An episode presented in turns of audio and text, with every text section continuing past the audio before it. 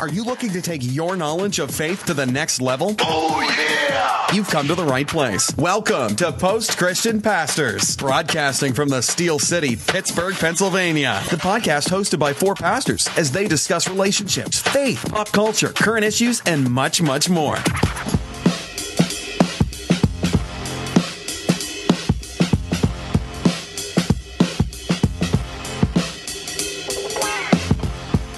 Welcome to Post Christian Pastors. Uh, we're glad that you joined us today for episode 19, which uh, is going to be uh, a time of um, man talking about some really hard stuff.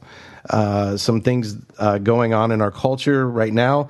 This episode uh, is being recorded one day after the tragic shooting in Las Vegas, where 59 people at this point, as of the recording, have lost their lives and over 500 people have been injured. And um, I'm Mark Helsel, along with John Price and Marv Nelson. Marv, welcome back to the podcast. We're glad to glad to have you back. We missed you last time, but uh, yeah, but uh, it is uh, it is a somber day in our in our uh, nation, and uh, as we deal with yet another mass shooting, I think we recorded a podcast right after the Orlando shooting. Was that a year ago? Yeah, a year, yeah, yeah. a little over a year ago in June, I think it was. And and so, uh, man, uh, this is getting old. And uh, the original focus of this podcast was going to be on outrage, and it was going to be on kind of the division in our in our culture. And we're still going to talk about some of that, but we don't want to equate that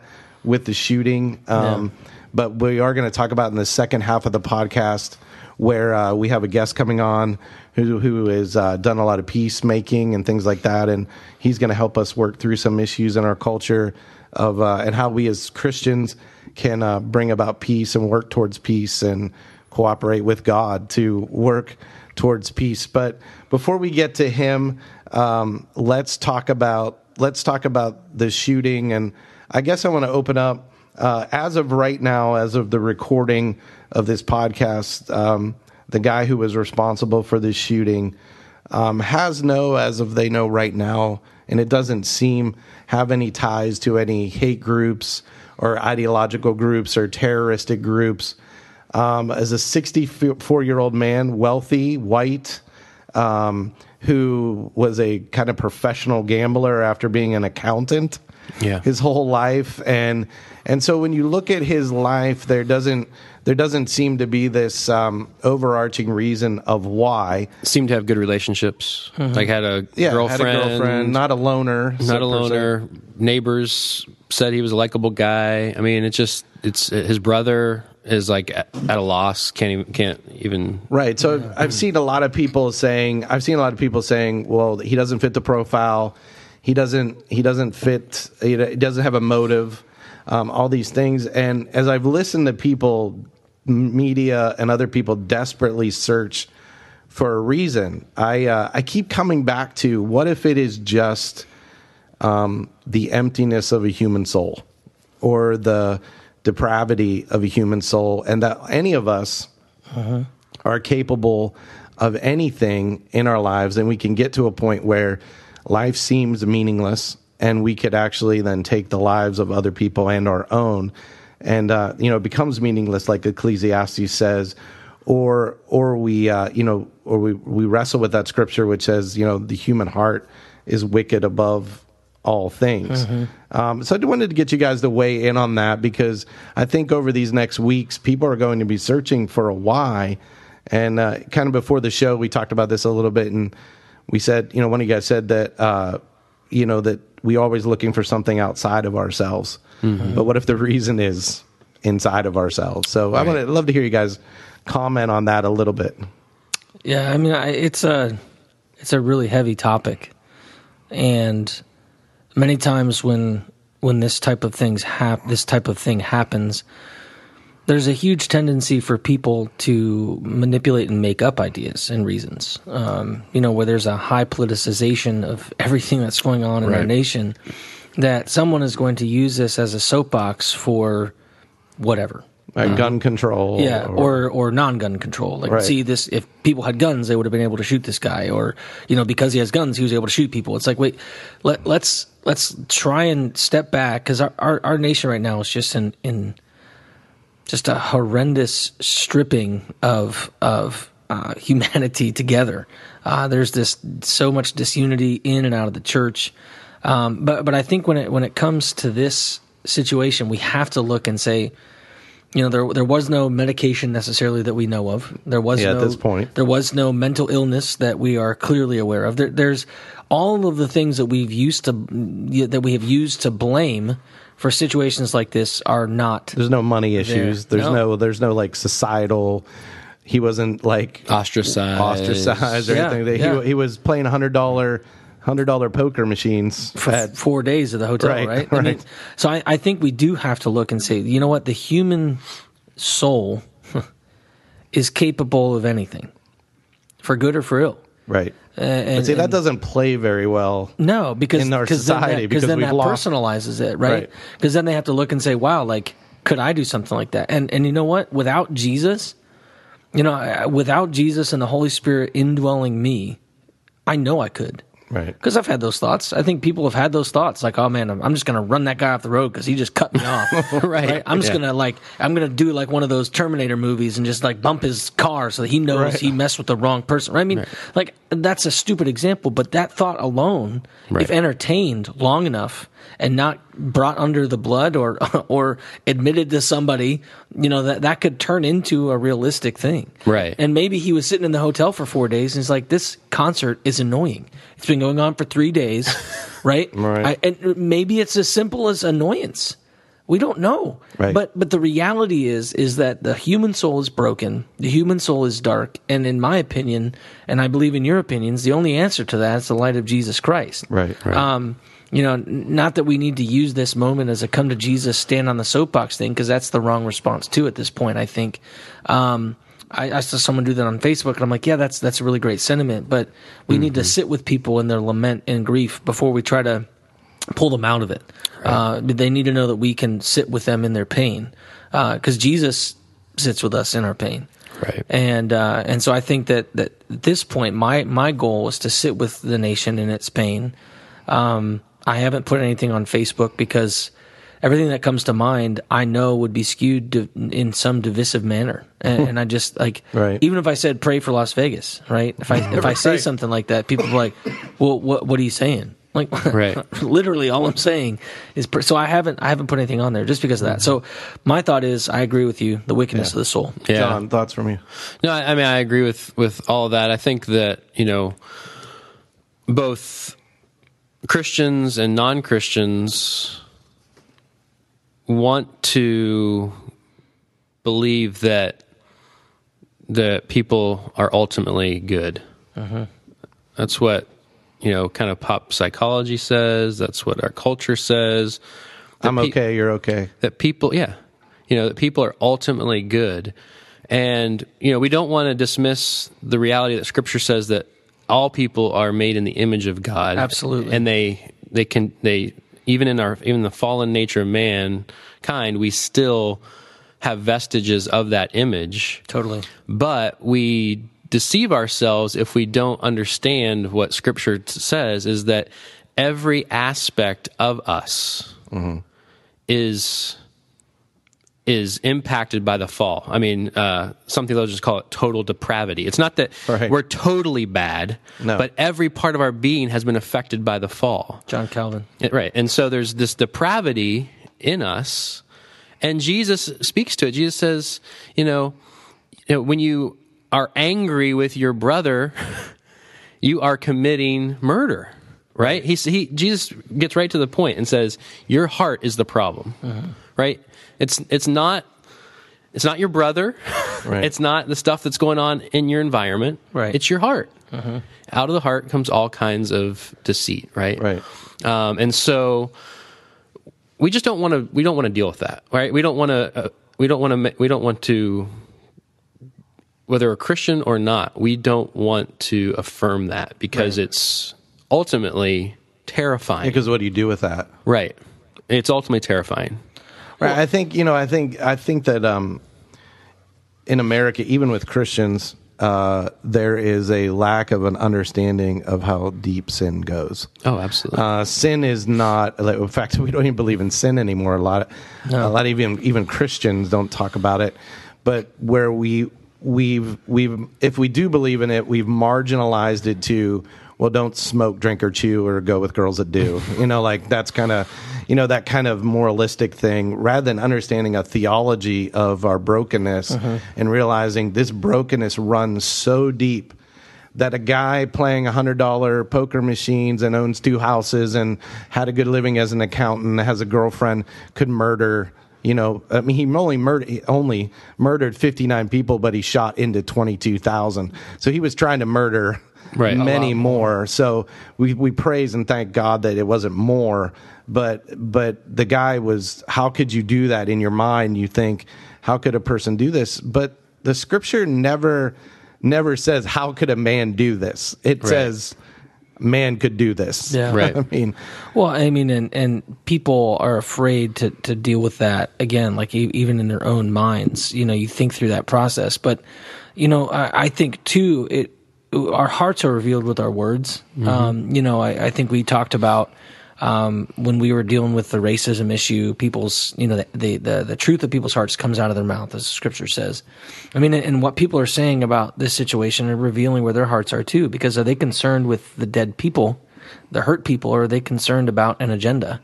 Um, you know, uh, just kind of bringing this to the idea of outrage too. I know this is this might be a rough transition, but there was a, a, a CBS reporter who put on her Facebook I'm not going to mourn for any of those people that died because most people who listen to um, you know country music are Republicans and they voted for Trump. right I mean, and you're just like, Well, I texted that to Matt Nelka, who was Yeah. works for the news agency, who uh, was on our previous Right. podcast, and he he was just like, "See what I mean? Yeah. Like this is this is how everything can get politicized, and Right. it can Yeah. become." and she was fired, and rightfully so because like, and then she she tries to backtrack and say, "Oh, I didn't mean that." Well, yeah, yeah, you did. Right. Like people, Right. and, and it's just like the guy who was was ticked off at Mike Tomlin, the fire chief, who was like, you know, I'm not gonna, I can't, I can't say it, any, I can't stop saying it anymore. This, mm, and he said the N word, and he's like, Right. yeah, there, I said it. And then he's like, "Oh, I uh, didn't mean that." Wait, yes, yes, yes, you did. Yes. Like, and, right, that stuff can come out of Right. your heart because Right. that's what's in your heart. What And- comes out of what, your mouth. And what happens is when we say stuff like that, when it once it comes out, there's also a part of us that realizes oh, that shouldn't be there. that shouldn't be there, right? Whether we are Christian or not, there's a part of us that that that realizes, oh, that shouldn't be there, and so then I'm backtracking because that's not really what I meant. Well, but it it, is. but it is Yeah. right, and that just re- reveals the depth of uh, of the the sin in our heart. and and I mean I know that that's not necessarily moving into actions, but if that's just one snippet into Right. what people, oh, I would never say that. Right. Well, yeah, yeah, y- you would, and you Right, did because right. you actually feel that and believe that. Sunday, uh, this past Sunday at church, we, we started three weeks on. It's it's it seems weird now, but we started three weeks on compassion, and uh, we just talked about how, you know, w- we're called to become uh, experts in a sense in compassion, to seek compassion, to seek to be compassionate. So we we con- compared and contrast the story of Jesus' compassion and Jonah's lack of compassion. And uh, we talked about not being a Jonah and uh, don't don't pursuing a heart like Jonah. And uh, I mean, compassion in our culture um, seems to be at a low. I mean, I know there are people doing great things. I know there are people, and I don't want to let the media you know, over exaggerate things because everything bad's going to be front and center. But there are people doing amazing, compassionate things. And we have seen also an amazing pour outpouring of compassion with hurricanes and natural disasters Yeah. over these last month or so. Um, Absolutely, But compassion seems to be losing out to politics Yeah. at times.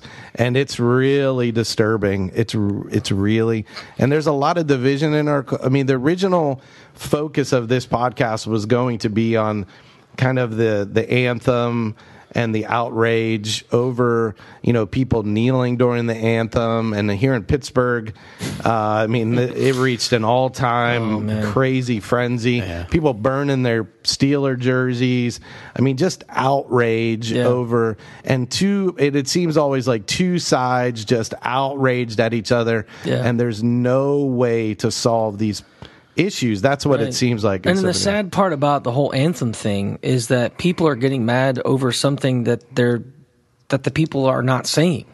Right? I mean, they're just simply saying, "Hey, like there's inequality. We just want to make sure that that's known. Not that we're trying to go against the flag or whatever." But I mean, it, what, what's crazy about like you talk about the lack of compassion. Um, I was made aware of uh, a, a really great uh, organization who uh, because of this whole anthem thing and this politicized nature, they lost huge donors because of just that. So Christian ministry, Christian ministry that doing lost inner-city huge work, donors yeah, because of because people of the kneeling anthem. at the anthem. because they're Right. connected to Simple as that. yeah. an NFL team. yeah, Now we might disagree. We might disagree on this. Uh, We haven't talked about how we each feel about that. Um, I think we would all affirm that everybody has the right to protest, to Yep. peaceful, peaceful protest. yeah, That's a that's a god that- not a God given right, but it's a, an American given right uh, that we have the right to do that, and we would never want to see that taken away. Uh, we have Westboro Baptist coming, Yeah, uh, to to our city here this week, right? Yeah, yeah. So Yeah. this I'm- week. So as much as we despise that, and as much as we go, this is wrong. Yeah. we don't want to remove their right to protest. Because the moment the moment they start to lose their right to peaceful protest, then we lose ours. So so we would all affirm that. I think all three of us, we've talked about this here in, in previous podcasts. We would all affirm that that there are injustices in our society. There are racial injustices. There are economic. Inju- there are all kinds of injustices. Yeah. systematic and personal, and um, and we've come a long way, but we're not there yet. Right. Mhm. And so I think all of us would affirm that. If you can't affirm that, listen to this podcast. I think you need to need to spend a little more time looking into actual issues and really really finding out where the injustices are because I think it's it's burying your head in the sand to believe that there isn't. So I guess where we might differ, I don't know, we haven't talked about this, so let's talk about now, is that for me, the first two things are true, but I think doing it during the anthem was hurting your cause because you were mixing a moment that for other people means so many other things that you lost your message in the in the you lost your message in the moment because maybe you picked the wrong moment. And I've heard other people who totally agree with what the the first two mm-hmm. who said if you would have picked a different moment, I don't know when. I mean, literally. I, I mean, yeah, I've the- heard people say the NFL Players Association take out take out ads. Okay, right right after the anthem, take out take out some ads.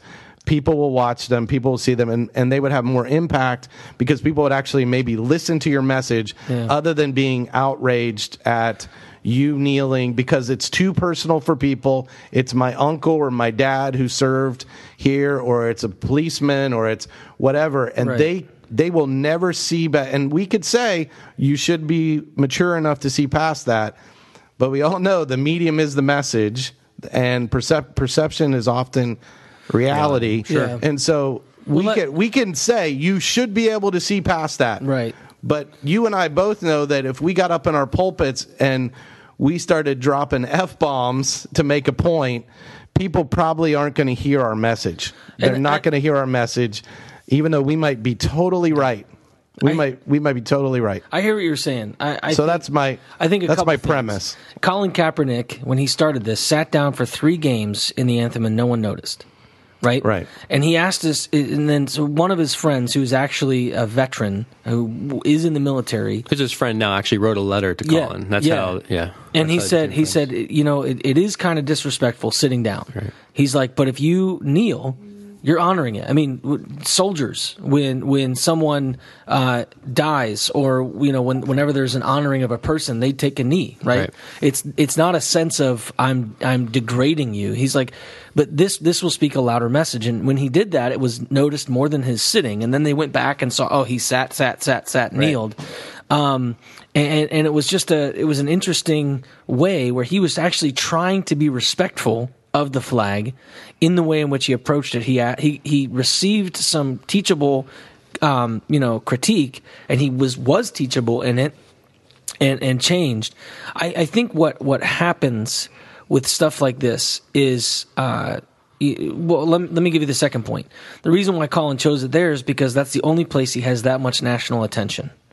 I get that. I understand that, but I'm saying you're. But the problem is nobody's going to get past that moment to actually hear what you have to say. and and, and I I understand that, but I think it only. Listen, I my my dad is in the military. Mm, my dad's a My, veteran. my brother is currently in the military serving as a chaplain. I signed up after 9/11 to be in the military, but God just didn't that didn't transpire in my life. I, I it, it's something I believe in. I I think the military is something that's necessary. Policing is something that's necessary. Um, but the flag is not the symbol of those people right? I mean, it, it's something that we all unite under. But it, it, it's saying I'm not going to sing a song to a flag, which singing a song to a flag, in my mind, continues to grow idolatry. But that's another. we sing songs to Jesus and we sing songs to a flag, right? I mean, I, I love the flag.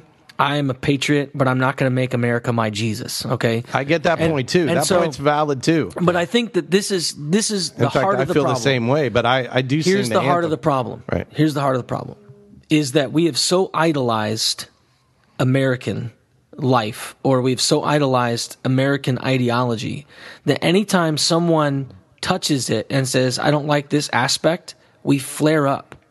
And and I think it, it, it's not a it's not bad to honor the flag. It's not bad to sing that song because we're rejoicing at what God has done for us as a country, right? And some of the stuff that we've done on our own because we like to do stuff on our own. But the point that I'm trying to say is is that I think this is pinpointing idolatry. So they pulled out of the work of God based on their feelings about the anthem. Yeah, and, and it was even like a minute connection to a connection to the person that was going against what they wanted that person to do. Right. I mean, it's such a it's so minute and it's just stupid minutia, but people do it. Yeah. you know, people do that kind of thing, and so that to me says that person cared more about their patriotism, cared more about their American ideology than they did Jesus and the work of Jesus. Yeah. It's a good point. I mean, you know, the whole protest thing, I- I go, I think I go back and forth. I mean, I think there's definitely, you know, we have to, we have to understand that they're not protesting the military. Right. They're not protesting, you know, I understand that, John. first responders. but the medium is the message. Huh? That's that's what they're running into. Right.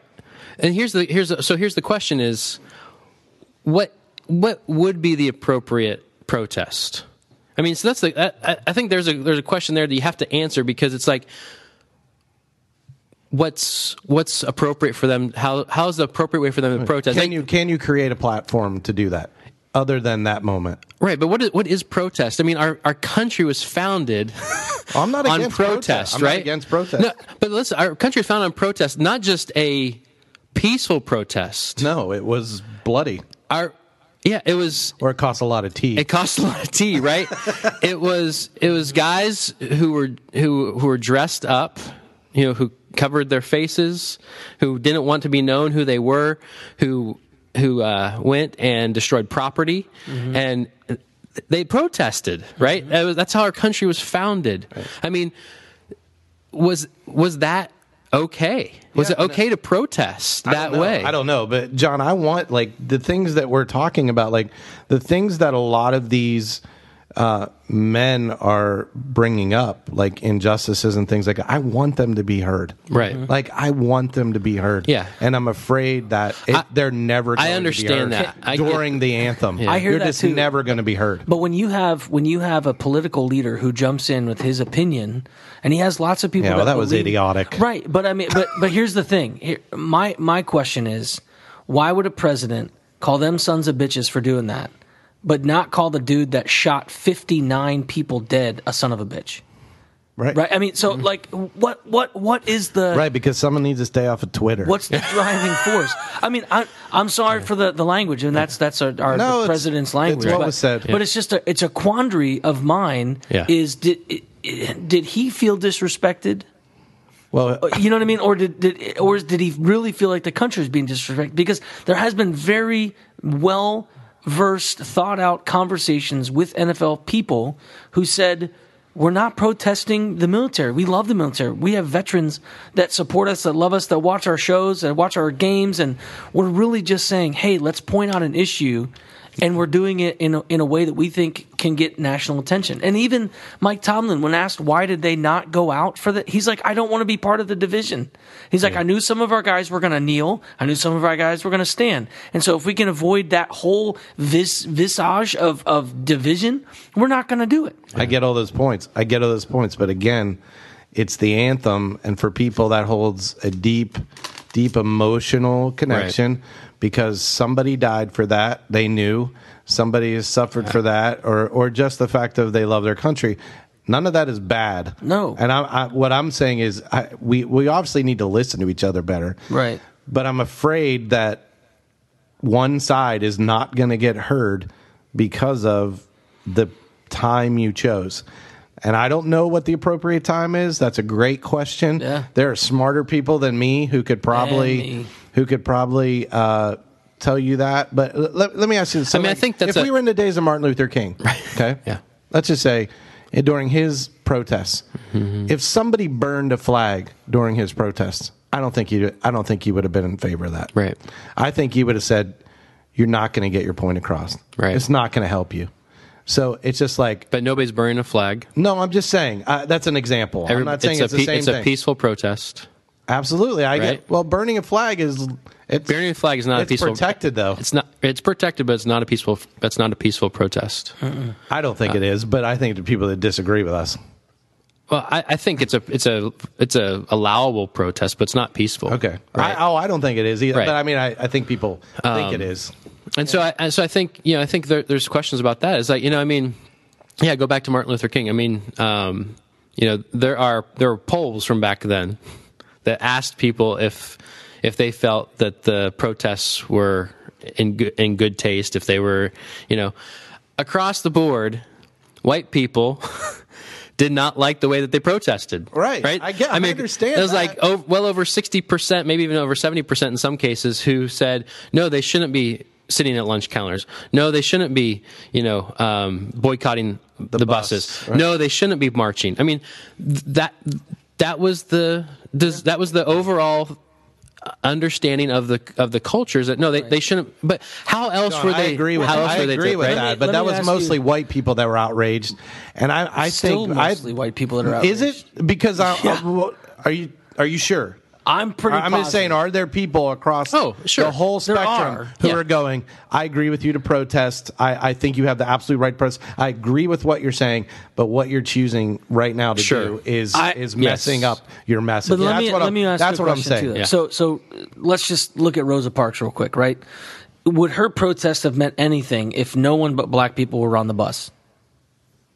Nope. But No, it, it was a, it was a, it was a busy time, a time that would make a point that she could sit there where white people should have been in that in that time frame, but weren't, and it caused an issue, right? I, I it's timing is is is proper and we need to find the right timing the way in which we do it is is is something we need to think about but i think sometimes there are just going to be uncomfortable times to protest. That's right. And I'm not saying we don't ever offend anybody. That's Right. not what I'm saying either.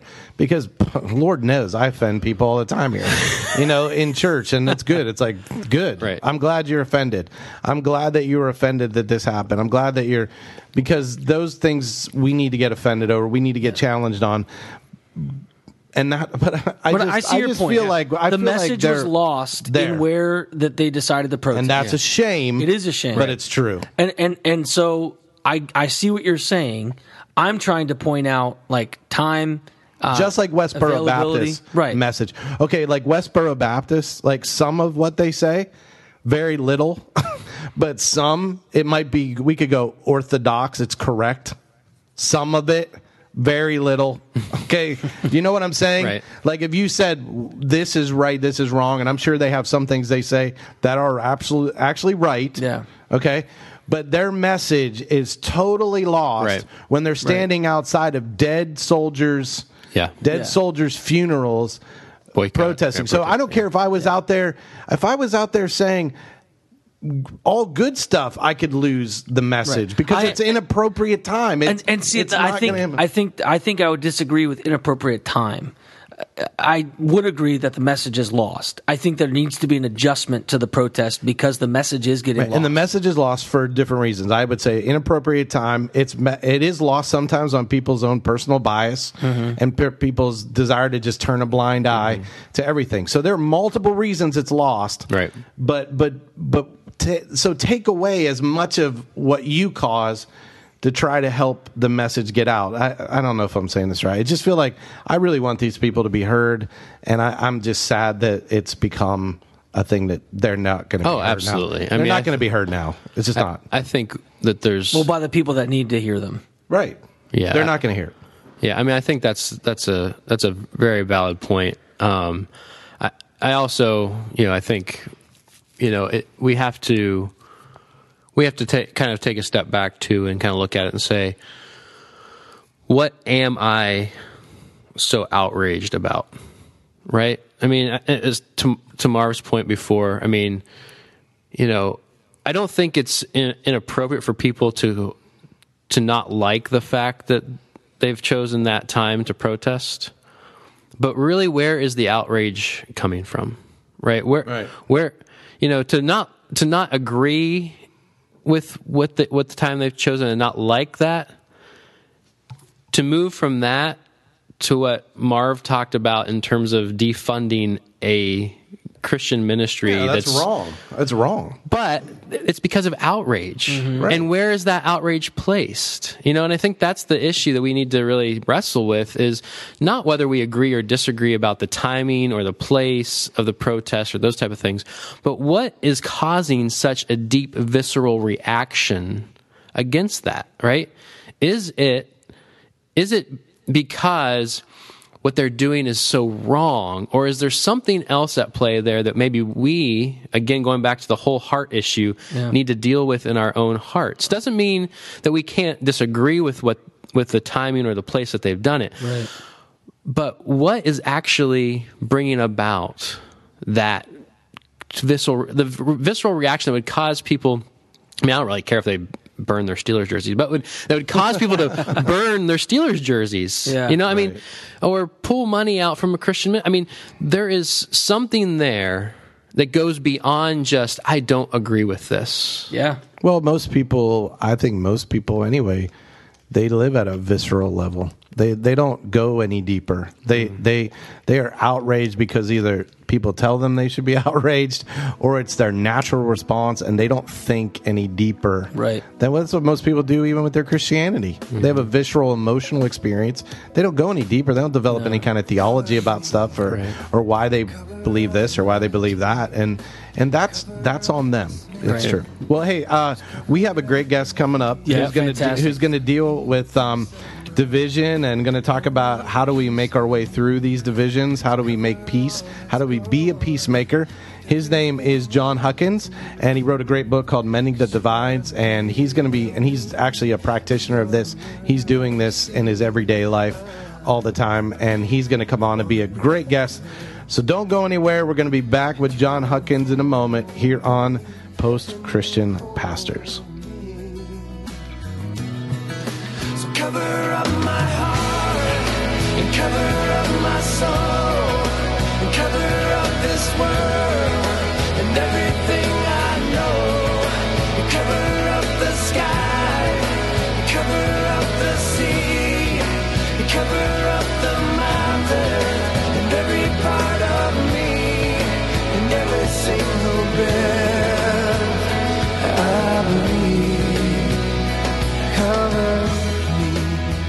All right, welcome back here on Post Christian Pastors. Hey guys, I'm really excited for our guest today. Um, excited to hear what he has to say, and I got to read his book and his latest book, and it's really good. It has a lot to say about um, what we've been talking about about division and about a lack of compassion and all kinds of things like that. So his name is John Huckins. Uh, John is a pastor and an author and also a leadership coach. He's also the co founding director of the Global Immersion Project, a peacemaking training organization that is activating the North American church as an instrument of peace.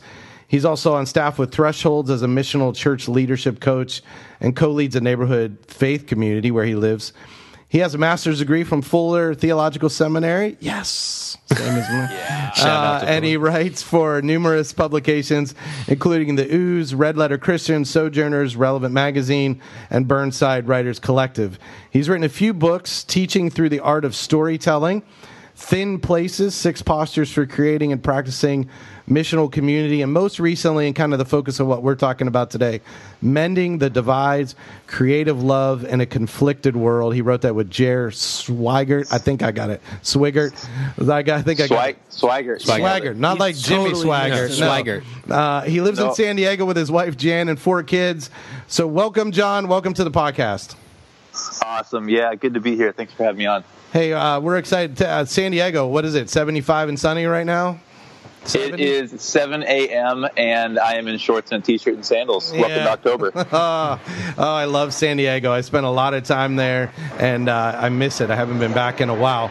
So, um, It's not bad. Yeah. So, John, uh, John's outside. He's in the truck. He's just getting run over right Getting now. run over by a truck. He's he's by the San Diego airport. When I don't know what to say, I just hold my phone up against the airplane and the traffic Yeah. to make myself sound smarter. well, if you've ever flown into San Diego, flying into the airport is rather an interesting thing. Yeah. Because you're like flying by buildings. You can see people working in their buildings as you fly right. by. It's, it's kind of crazy. Uh, so, John, um, you wrote a book called Mending the Divides Creative, Lo- Creative Love in a Conf- Conflicted World. And we are definitely a conflicted world. We're definitely a conflicted country. And I wanted to start out with kind of a generic question about why do you think. Um, there is so much division uh, in our culture, and I wanted to I wanted to read something from the book um, that you wrote, which which goes like this: "As conf- conflict, hatred, and injustice are becoming the norm, both close to home and around the globe. Broken systems break people." In our communities, neighborhoods, and in our communities, neighborhoods are disintegrating based on race, orientation, documentation, and association. On an interpersonal level, we are unable to engage in constructive discourse, exchanging it for debate and posturing. So I wanted I wanted to have you talk a little bit about why you think that is true and why there is so much division in our culture right now. Yeah, that's. I mean, that seems to be the million dollar question. I think one of the ways that we're we're thinking about it and, have experienced it is that in, in general there is a perception that conflict is um, is a terrible thing. It- you know, the typical fight or flight mechanism jumps in, and we either move towards conflict with weapons to win and to destroy, and it perpetuates the conflict, or we simply walk away from it passively because we don't have the tools to engage it well. It's scary, and and that also perpetuates and continues conflict. And so I, I think um, right now that it, it, we're using mechanisms to deal with conflict like um, divisive rhetoric and um, you know bombing campaigns and theological uh, we're doing some theological judo to justify the perpetual the perpetuation of of conflict and i think a large part of this has to do with the fact that we just don't have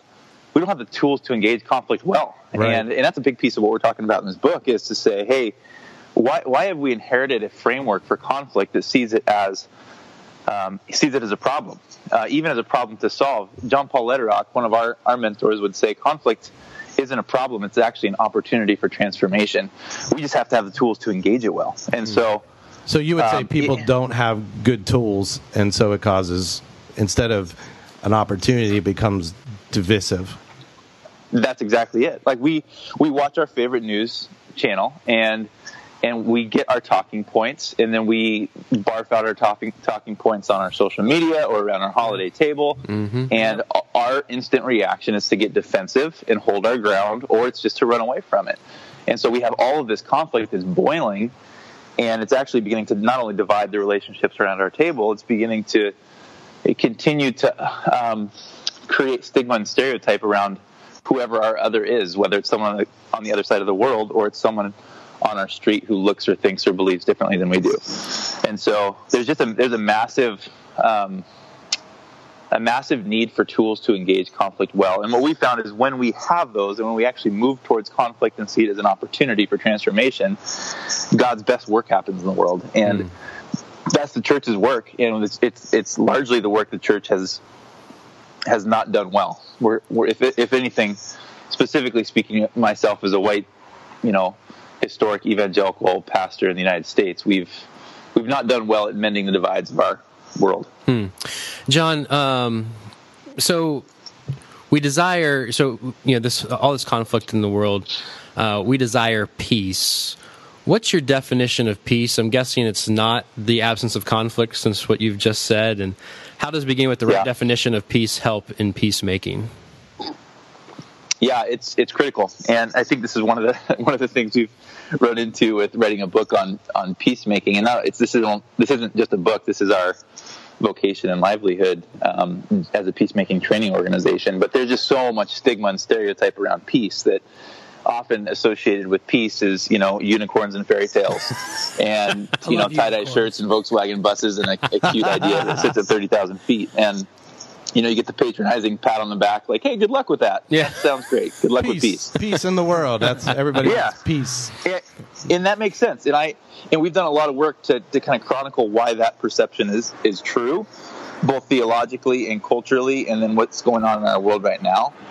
Um, but we define peace as a holistic repair of severed relationship, and uh, we make the argument that you know from from the beginning of our story, our sacred text, um, we we read in Genesis a God who created all things whole. There was a there was a shalom, there was a peace, and when that story breaks and humanity tries to grab the fruit of power in Genesis three, God makes it God's mission to continually become the peacemaker to heal what was broken in Genesis in Genesis one. So peace ultimately is is a holistic repair of relationship between myself and God and my neighbor and all of creation and the cosmos. And so peace is a holistic repair of relationship and the journey towards peace requires tangible tools that allow us to move towards conflict well to see that God's transformative work actually happens in that space.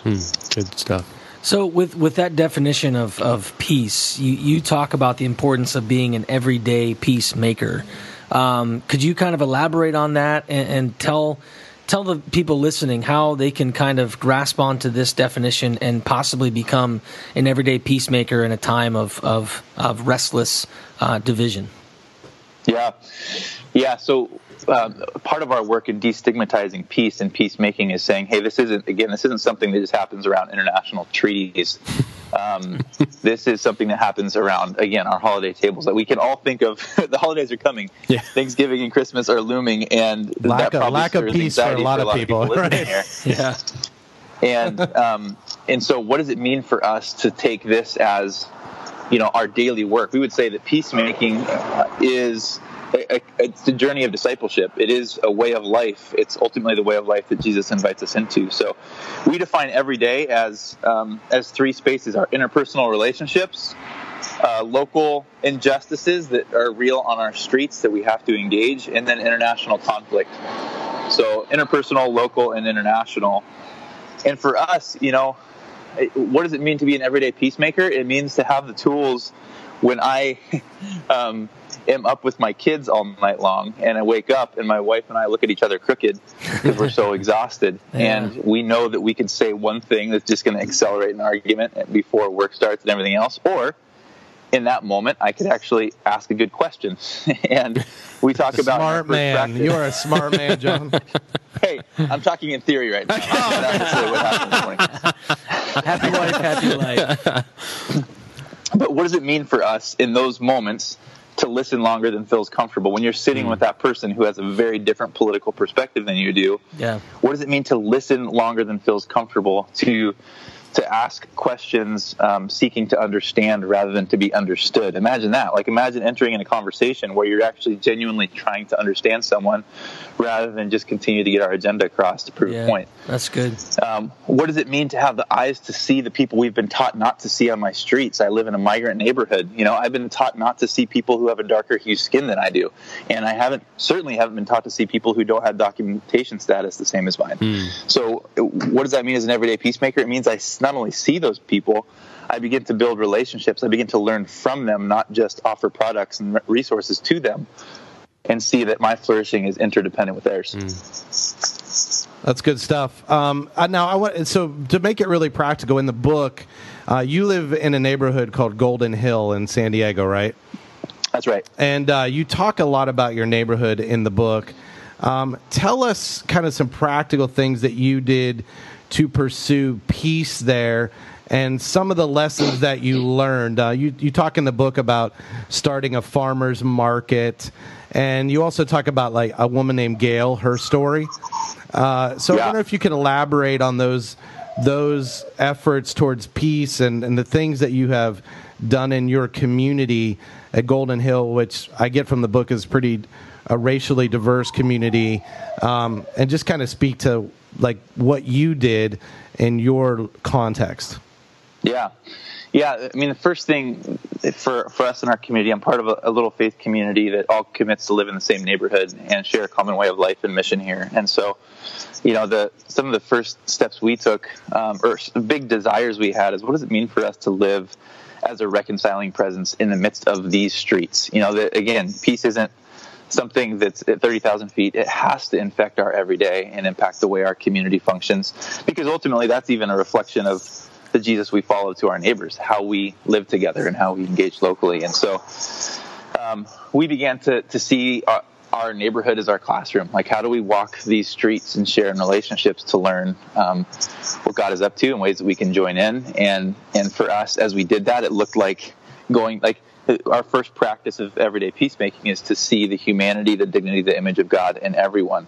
Well, in, in order to see those that, that reality, we have to be students, and so it meant going down to our local library and and reading old police records of the story and the narrative of our streets and the places where conflict and violence was condensed. And um, this is a historic neighborhood for moving drugs, and um, and who were the communities that were most often popping up on these reports? And it looked like um, saying, "Hey, yeah, what what are the what are the actual tangible ways that we can um, bridge divides between you know the new hipster coffee shop and the historic Mexican bakery, and it might just mean you know that we are committed to shopping at places that support migrant entrepreneurs. And um, for me, it looked like starting a farmers market. You know, to get local farmers a, a space to actually not only support their economic livelihood, but to be integrated into the life of our community rather than just continuing to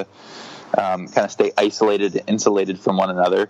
What would it mean if we actually shared a street every Saturday morning? And and so to be able to be part of that and to see the life that came about as a result has been incredible. I mean, I had a Now, in the book, you though you did talk about some of the challenges with that too. oh my gosh, I mean. It wasn't just like seventy-five percent of our hopes for for um, being an instrument of peace here didn't work. I mean, that's just like that's that's. I'm so glad you brought that up. Like you know, as I'm walking with my neighbor Larry as he's navigating addiction for the third time, you know, and I'm uh, entering into relationship, you know, by seeing him, by immersing into a story, beginning to contend for him. These are the practices we talk about in the book you know, there's no guarantee we're going to see restoration. And um, you know, Larry, it, we were moving forward. We had given so much to one another, and then he relapsed, and I haven't heard from him for like three years, and and it's tragic. And you mourn and you lament that, and that is the reality of living into this. Is it's it's not always going to end the way we want it to, but it's a way of life that we have to remain faithfully committed to. Yeah. And um, and when restoration happens, you know, this is the fourth practice we talk about. When restoration happens, which we would describe as, you know, these mustard seeds of the kingdom of God, that resurrection is actually happening. It's happened and it's happening. When it happens, we got to celebrate like crazy. Like those of you that are listening in, when you see God's fingerprints um, of shalom break in your relationships and on your streets and in our world, you celebrate it, you mark it, and you acknowledge that that's actually God's best work in the world. And it's the stuff that fuels us to continue to lean in because there again there's no guarantee it's going to end that way in fact from our experience we failed a lot more than we quote unquote succeeded Yeah. Hey, John, can you talk a little bit more about those steps? I mean, you obviously just really gave us a beautiful uh, definition and understanding of what restore is, but you you and you talked about seeing and immersion and contending. Can you talk a little bit more about those those three and what those like practically look like? I didn't. I don't think Yeah. you talked about contend. So yeah. Yeah. So so yeah. Yeah. If you could lay out those four things, that'd be that'd be awesome. Yeah. So the the premise um, of our peacemaking framework is that um, restoration is the mission of God and it's the vocation of God's people. God is trying to restore all things, and it's our job to join in that. And so Yeah. that It's good. that's the theological foundation. What we see throughout the narrative of Scripture, most explicitly in the life and teachings and death and resurrection of Jesus, is a God who sees, immerse, immerses, contends, and restores. So we define seeing as seeing the humanity, the dignity, the image of God in everyone. So this is really the confessional piece where we're having to do some work to say who have we, like I said earlier, who have we been taught to see based Yeah. on our upbringing, and who we've, who have we been taught not to see? I Yeah, mean, we that's have. uh, You guys talked about you did the talked a little bit about the NFL kneel down. Like there is systemic racism marbled into the infrastructure of our nation. Yeah. I am a white, straight Christian guy. I don't understand. I don't see the reality of my black neighbors like I should unless I become a student of it. And ultimately, I never will until unless I actually experienced it myself. But that's why this is a practice. Let's confront those blind spots in our lives, allow God and others to shine a flashlight on those dark corners, and say, hey, this is something you need to identify and repent of in order to begin to move forward. So, so we first have to see. Uh, the, the second practice is to immerse. What does it mean? You know, in, real quick, in Jesus' life, you know, we Jesus models seeing so beautifully everything from you know, seeing the woman in John 4 who's a Samaritan, which is like a, someone who could compromise ritual purity. A woman is seen as a second class citizen in a patriarchal context. Jesus sees the humanity, the dignity, the image of God in her. Jesus sees the humanity, the, the dignity, the image of God in the even the executioner, the person who is putting him to death. Jesus sees that person and says, "Father, forgive them." I mean, it's, it's a stunning practice Yeah. Yeah. um, that our culture and our church is not modeling well, and we have a lot of work to do there. The second practice is to immerse. So, what does it mean to to enter into conflict with tools to heal rather than tools to win? So, this is our posture of, okay, I'm, I'm not going to, I'm going to actually move towards conflict, but not with the typical framework of blow people up or Not with the run away grenade launcher. I'm gonna win. I'm gonna win, baby.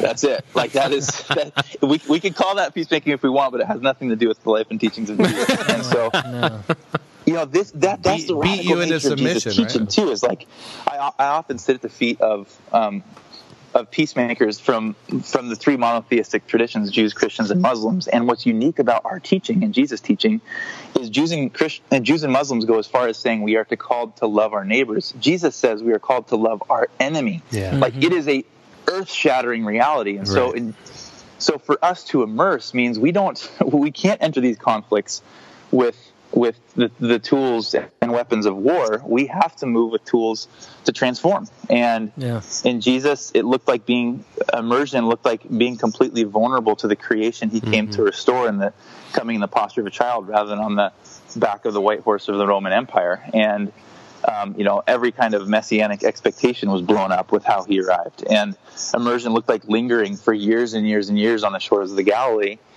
um, before doing anything. And so, what does immersion look like for us? How do we enter into our, you know these realities and these um, relationships that uh, of people that might look or think or believe differently than we do, and we're asking better questions than we are offering Hey, answers John- necessarily or solutions. John, can I just ask you?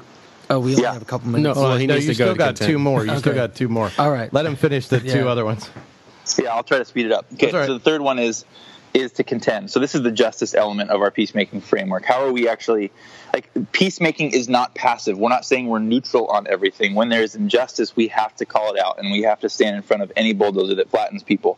Now, the great surprise is Jesus in regards to fighting injustice and contending was very clear about calling out s- systems and powers, but the way Jesus contended wasn't um, through military overthrows, through death on the cross. And so, what does it mean for us as everyday peacemakers to see, to immerse? And when we immerse into conflict and injustice, contending actually looks not like getting even, but getting creative in love. So, what are those practices that allow us to, you know, to undo? Conflict by getting creative. And this like it, we have to do some storytelling to illustrate that. But um, that's that piece. That's that's turning the other cheek. That's walking the extra mile. That's taking off all your clothes when they ask for your jacket uh, that we read about in, in matthew. And and then this last practice is what i what i finished with. And it's less a practice uh, and more a celebration of God's work Right. in our world when we see immerse and contend, because we don't do the restoration ultimately, but we certainly participate in it, um, and it's it's the it's the best work that that we can be part of, and, and like I said, when we see it, we got to celebrate it. That's good. Yeah, sorry. My my one question about that. I mean, a lot of this is very biblical. You know, we we've we've seen this a lot. Kind of not these exact ideas, but but a lot of the stuff that's been popping up has been similar to these ideals, and it's powerful. Yeah. It's powerful stuff, John. I mean, so my question is, you know, as we look at Christians and we're saying these things to believers. My my one thought is that the reason why people don't engage in this is because of their idol worship, the things that they that they are putting more important than the gospel. Because Yep. if they were to say, "Man, okay, I need to do this," it, it sacrifices a lot of stuff. What what would you say are the idols in evangelical Christianity that are blocking people from seeing, immersing, contending, and restoring? Ooh, I love that question, uh, and I think we have a lot, but a, a couple that I think are really paralyzing the church right now is. Um, I'll, I'll say two. One, we have an idol to safety. We think that safety and security is the utmost important reality we have to pursue. I get it. I have four little kids. Like I don't want to put them in harm's way. Sure. But the, like the call of following Jesus in our world isn't a call to safety. Yeah. It's to faithfulness. Like what does it mean to be faithful in this conflicted world? Not to remain safe Right. uh, and insulated and isolated from the brokenness. It completely per, like it paralyzes us from being agents of reconciliation. And so we have an idol to safety. Um, I, I think the grand idol of our generation of this time is the church's marriage with empire. Uh, like we cloak our cross in nationalism Yeah. uh, rather than in the, the blood soaked wood of the cross, like the self self suffering of Christ. And we can't see, like, we have these cataracts in our eyes because we are looking primarily through the lens of red, white, and blue uh, rather than through the reality of the kingdom. And it's it's so married that not only it, it allows us to, to justify things like the racism again that's marbled into our country's history and to label it okay as part of our story when in reality it's one of the deepest darkest demons that we need to exercise and so And um, Yeah. I, I was just going to say, if you look at history, uh, you know, like we, we purposely, as the evangelical church, lace that in there for the sole purpose of fighting communism. Right. I mean, if you Yeah. look at if you Yeah. look at history, that the anthem and the pledge, all of those were developed to unify the country under one flag, one banner, so that we Yeah. wouldn't become communists. And so it was this: the church was pushing and urging that, funding it, helping pay for that type of stuff to happen under God is what we wanted to put on our on our currency because we still wanted God in there. Um, That's but, right. But it was it was all reactionary. It's just crazy. yep Hey, John, one of the things that you talk about in the book as an obstacle, too, I wish you could speak on for a moment, because I think as three of us as pastors see all the time, is uh, the, the obstacle of busyness. Yeah. Yeah, I mean that's that is a very tangible one. I think we all I mean I know I'm convicted of it regularly is that if we are actually to be everyday peacemakers, we have to have the margin in our lives to actually be present to, Yeah. you know, if we're looking at the, the parable of the Good Samaritan, like the person who's dying on the side of the road, if I have some objectives and some work to be done, I'm often going to run by that person. Mm-hmm. If that person's on, on one of my streets, I Got to get to the um, traveling sports team. I can't stop Got- and pick you up. I got to Totally. go. My kid's got the orange slices. I, got, I can't. and it's like it's good stuff like that of like orange Right. slices for the kids soccer game or it's like no i need to go like i gotta go do some sermon prep or i gotta go do some ministry over here Yep. and we're driving past the very broken people that god invites us to be part of so Yep. so busyness uh, margin this all goes back to the seed practice of just being taught to see the people we're often taught not to see and so what does it mean to do that? And we get really tangible in the book. Like, let's open up our calendars and create some space. Let's submit our calendars to close friends who give us some some feedback on on the pace of our lives, and um, and and really begin to get intentional about what it means to be present to all that is in front of us. hey, uh, so I- we got just a couple more questions. You got time for that? I could do one more. I got my kids looking at me out the window now. I made it back to the house. And I Ah, they're like, school run to take. we need you, Daddy. Well, I, I'm gonna yeah. I'm gonna push people. Okay, we'll ask one more question. I'm gonna push people towards the book because you give some great strategies for everyday immersion in the book of how you can immerse yourself in the lives of others and just really practical things like learning another language, sitting on your front front patio. Hey, there they are. Sitting on your front patio rather than in your backyard, things like that. Some real practical stuff. So I, ho- I hope people Yep. will pick the book up and read it. So I guess uh, the closing question we want to ask you is give us a picture of the kingdom of God as you see it here on earth. Like what are the what what does that look like? What what to you does that look like if if if if it was in your neighborhood, what would that really look like?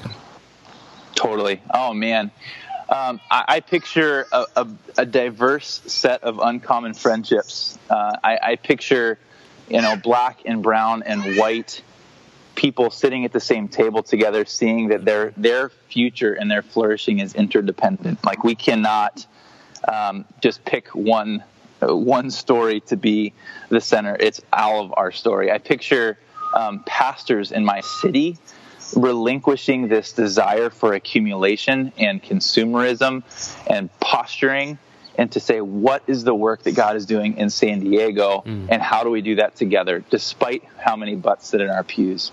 Um, I picture neighbors getting glimpses of faith communities who say they follow Jesus, who actually are following Jesus, and they can't help but deny that that is actually good news in their life and on our streets.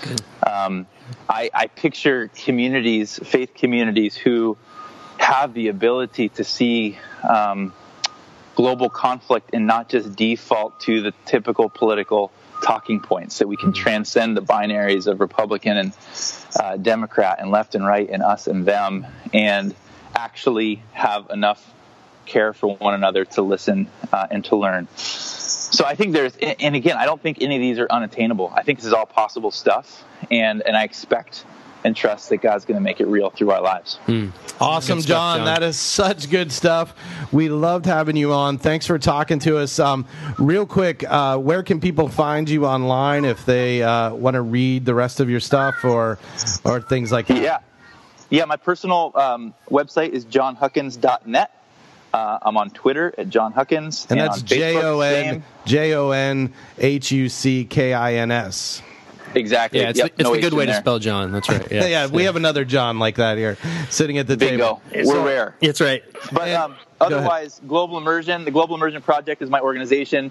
We do all all we do is peacemaking training, and we do it in a lot of creative ways. So if you ever wanted to engage with, with us, we do uh, tr- actually leave on Friday for the Middle East, where I'll lead a delegation of uh, Christian leaders here from the states to go learn from our friends in the Middle East that are working for peace. We also have one down here at the border around immigration, San Diego and Tijuana. We do workshops and consulting for churches. So uh, feel free to engage with us um, online, website, otherwise. Very, cool. The book is Mending the Divides. It's John Huckins, creating creative love in a conflicted world. Thanks, John. Go enjoy your kiddos. You bet. Thanks, John. Thanks. Thanks. All right, guys. guys. Thanks for coming on. Thanks. All right, Bye-bye. bye bye. Bye on the golden rule, and I wanna jump from ship of fools. Show me a place where hope is young and people who are not afraid to love. This world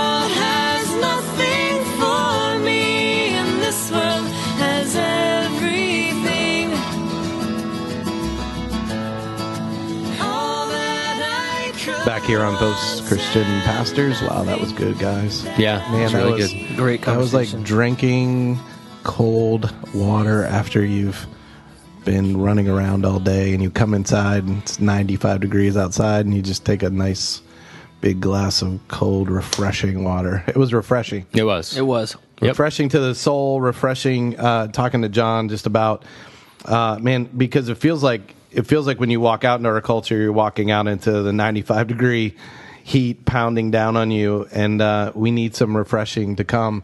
We need times of refreshing to come. Uh any thoughts that you guys had? I know marv you had a story that you wanted to tell about some of the division even in your own uh neighborhood. Yeah, yeah. I mean, just this idea of peacemaking. It's uh, w- with all the stuff that's going on with uh, the the political issues and the racial issues. Uh, I think we have a tendency to think, "Oh, that's out there," but it's in my neighborhood. I, I live in a predominantly uh, African American neighborhood. My wife and I purposely moved into a neighborhood that was not like ourselves, um, so that we can, you know, kind of immerse ourselves in what he's been talking about. But one of the things that we've noticed is we we're part of a. a a hockey league, a hockey deck league, and 99% of the people that play hockey are, are white. And uh, the the hockey deck is actually in a uh, predominantly African American community, and so there's a playground on one side and a hockey deck on the other. And uh, recently, you know, my my wife and I we've been doing hockey with with our kids for uh, three years now, and just recently we've noticed this huge divide of white people, black people, uh, and, and there's been all kinds of uh, ridiculous things that have been said by the white folks on the hockey deck uh, to the kids themselves, and they've called the cops on them for really no reason.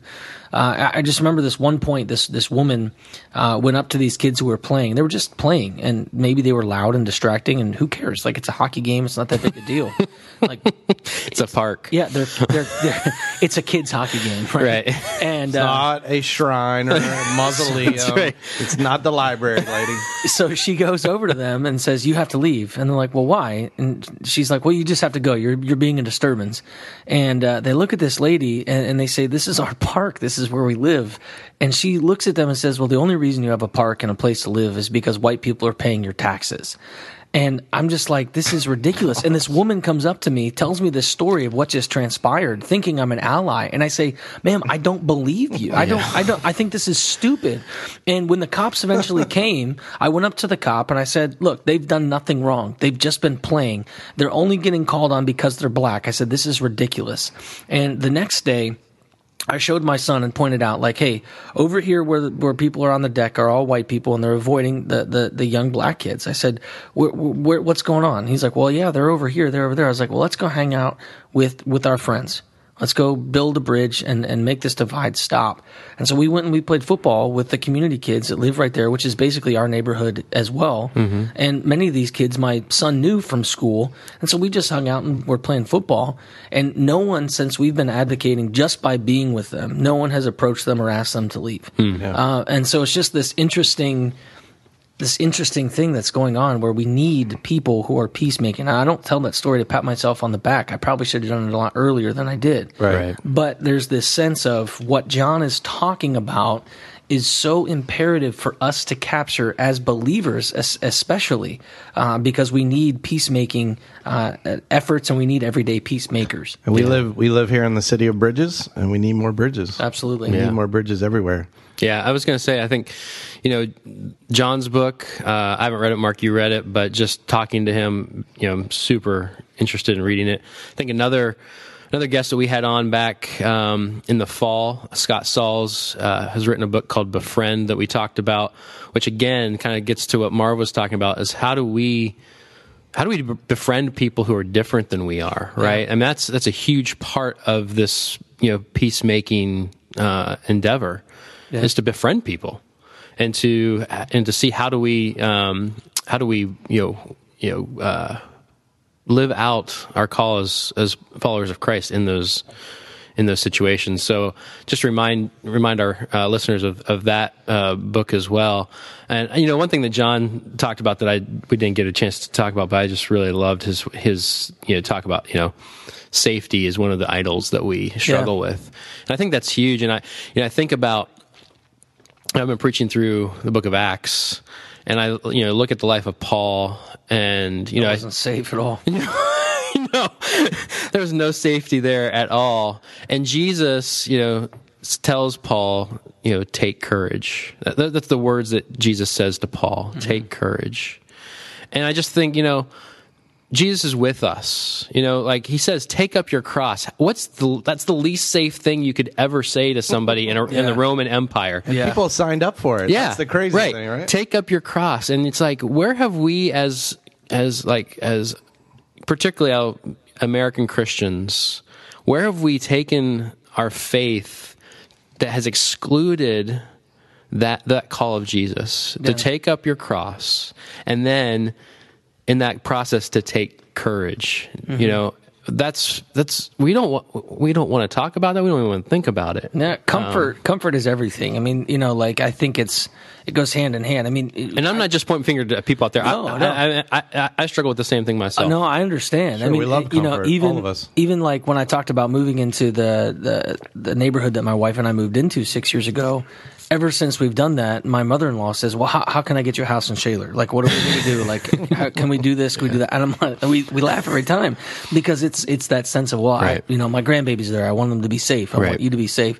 Um, but you know, I think once we recognize and understand that we're not called to a comfortable faith, Right. Because I think that many American Christians think that Christianity is comfortable, right.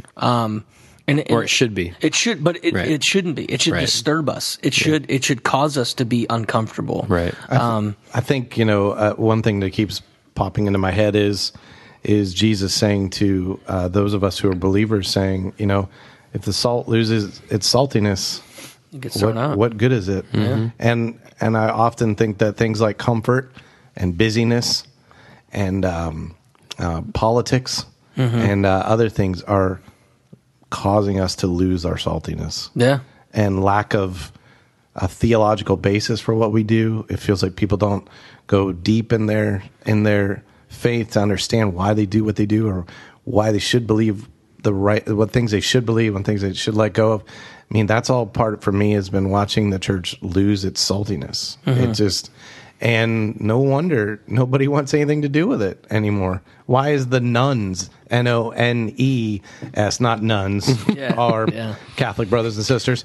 But why are the nuns uh, people who are saying, I don't affiliate with any church, I don't affiliate with any, why is that growing? Well, Yeah. because when the salt loses its saltiness, and we can blame everybody else, but really, We're all part of it. right. It's I mean, all, and, and even if you know you you listened to this podcast, you took a stance or something that John or myself or John or Mark said, and you're already polarizing us from it. I I think that's part of the issue as well. We have to listen well. Uh, you know, that's one of the things that John Huckins was talking about. Yep. Because it, our immediate response, as he mentioned, is to get defensive. You know, and, and callous. Like, well, well, you know, because earlier in the podcast I had said that you know singing a song to a flag can can be idolatrous. I mean, if I were to pick up a box and start singing, "Oh, box, how wonderful!" Like you guys would be like, "What? You're crazy." um, and and I'm not like I'm oh, not how what- wonderful. oh, how marvelous. and what I'm not saying is that, that that's wrong, but I'm saying it sets us up for a potential issue. And many people have crossed the divide of uh, celebration of patriotism into idolatry without noticing it. Yeah, I mean, if, I think if you go back, like this is episode 19 of this podcast, if you go back and listen to even the one we did on transgenderism, we let people who believe different than the three of us, Yeah, with significant Mike, with. Mike here too, to believe different than us, but we let them talk. And, Mm-hmm. and there were parts where uncomfortable for us. I mean, it was uncomfortable for me. And I wanted to jump in and I wanted to say this and I wanted to say that. And I'm sure there were people listening to the podcast that went, You should have jumped in. You should have said this. Or you should have said this. And I'm like, You know what? I just felt like I wanted to give them, and we wanted to give them. Right. space for them Right. to just Say what they need to say. Yeah. Just talk, and and not not that I have to agree with you, but and if, I encourage you to go back and listen to that episode. And it was just to let people express Yeah. their story. Mm-hmm. Not that I have to agree with it. Not that I there there were parts of that I thought were were not valid and and and selfish in many ways. Right. But that but I just we needed to let mm-hmm. them talk. Yeah. And and so I don't feel bad about not diving in on every little thing they had to say and and having 'Cause then having they to would be shut down. having to be right. Right. You know. Yeah. And that, I think John talked about that. It's it's not about being right. It's about listening. Mm-hmm. Uh, because the only way that we can contend for the people that are other than us is to listen to what they need Right. contention for. Right. Right. I mean, because like na- na- natural basic rights, like Ryan Phipps would talk about on that one, we all agreed that people all need basic natural rights. Now we can disagree on what that looks like. Mm-hmm. Right. But we can agree that all people need basic human rights. Right. Um, And John, one thing I, I think was good that John said, I don't know how, you know, he didn't spend a lot of time there, but, you know, he doesn't believe that there isn't truth, Yeah. right? Right. He doesn't believe that there isn't a right way, so to speak, but he's not afraid to hear from other people. And I think that's a huge aspect is that, you know, we sometimes equate the truth with, um, if I if I have the truth, I'm right, and therefore I have to be heard in totality, and and I win because I have the truth, Right. and that can be a really um, that can lead to a lot of um, difficulty in in relationships. Yep. It can it can continue the conflict. It doesn't help to to Yeah, destabilize the conflict, right? And I think one of the challenging things is, I thought about this, is like uh, the advocacy part of what he said is, am I willing as a Christian to advocate for people I might disagree with? Yeah. And I think about the story of the woman caught in adultery, right? So she's wrong. She's caught in adultery. She's wrong. Okay. Her life is out of control. But Jesus advocates for her life not knowing. I mean, we could we could say he's God, he know, but we don't know if she'll ever turn around and if she'll ever be different from this moment, Yeah. and if she'll ever do what he says, which is go and sin no more. I don't condemn you, but go and sin no more. And we could say, well, he knows what's going to happen. All this. Okay, let's just for a moment set that aside and said he advocates for somebody who is totally different than him. He's the holiest guy in the room right? Mm-hmm. He's the he's the he is holiness. Mm-hmm. He's he's there. He advocates for someone who is not and then he and then he he ki- continues to advocate for her when he says i don't condemn you. Go and sin no more. And i wonder if christians were really willing to do that. Advocate for people that that we don't know if we don't know what the turnout's going to be. We don't know if they're going to ever believe what we believe but are we willing to advocate mm. for Yeah. them Yeah. Well, I mean, it goes down to Jesus' mission. He said, "I did not come to condemn the world, but to seek and save the lost." Mm-hmm. I mean, and- and i'm we- glad he advocates for me Right. I mean, I need it. And the reality, the reality is, is that we go back to the human brokenness of the shooting. Right. We are all broken. We all have the capacity for ridiculous evil, but yet Christ died for us. Now, if He came to condemn us, we would already be, you know, judged and, and signed and sealed and delivered to Satan. Right. But what He did was He sought sought us out and he brought salvation to our lives Right. and our job as the church is to do the same thing Right. to not condemn the world, but to seek and save the lost. Where are the lost? Who are they? How can we bring them by the power of the Holy Spirit into salvation to understand who God is? And it's not through condemnation, right? It's not it's not through condemnation. And that's a great point. I think that we have to keep in in view is that Jesus did not come to condemn, but to seek and save the lost. But Jesus says, "I will come again in judgment." right. Right. It's not so. He hasn't come yet. Right, he hasn't come yet, and so it frees us up as Christians to actually live out the ethic of the kingdom and and what Jesus said to seek and save, because we give that to him, right? He's the judge. Well, he he's the says one that who in Matthew seven. right. He says, "Who's the judge Yep. of man?" Right. He said, "God." Right. He said, "Do not judge, lest you too be judged." The, church, the church's strategy for so long, instead of see, immerse, contend, and restore, has been I don't see you. I stay away from you. Yeah. I don't fight for you. I fight against you, and I condemn you. I mean, if you look at that, the, that's been our four Yeah. steps for a lot of Has been, churches. yeah, has been, unfortunately. and we got to change it. So, hey, we thank you all for joining us today on the podcast. Um, again, our prayers, consol- condolences, our thoughts are with those in Las Vegas, and we are uh, just brokenhearted as you are probably listening to this. And we hope that whenever you listen to this, things have have turned the corner for the better. We hope that somehow good has come out of great evil, and um, and we we continue to pray for them and, and lift them up. Hey, if uh, you want to ever listen to some of our old episodes, you can find us on iTunes or wherever podcasts are heard on Android phones and Android or or Apple. Anywhere you find po- podcasts, you can find us. You can also find us on Facebook at Post Christian Pastors. Leave us a comment there. Just don't be nasty, and uh, we would love to hear from you. Uh, we miss Mike today. Yeah. Uh, hello, Mike. hello, Sorry you Mike. couldn't be with us. Yeah. So we are signing off. So I'm Mark. I'm John. I'm Marv, and don't let your Samsung burn your pocket if you listen to it on Android. All right, we're out. See y'all later. Peace. Bye bye.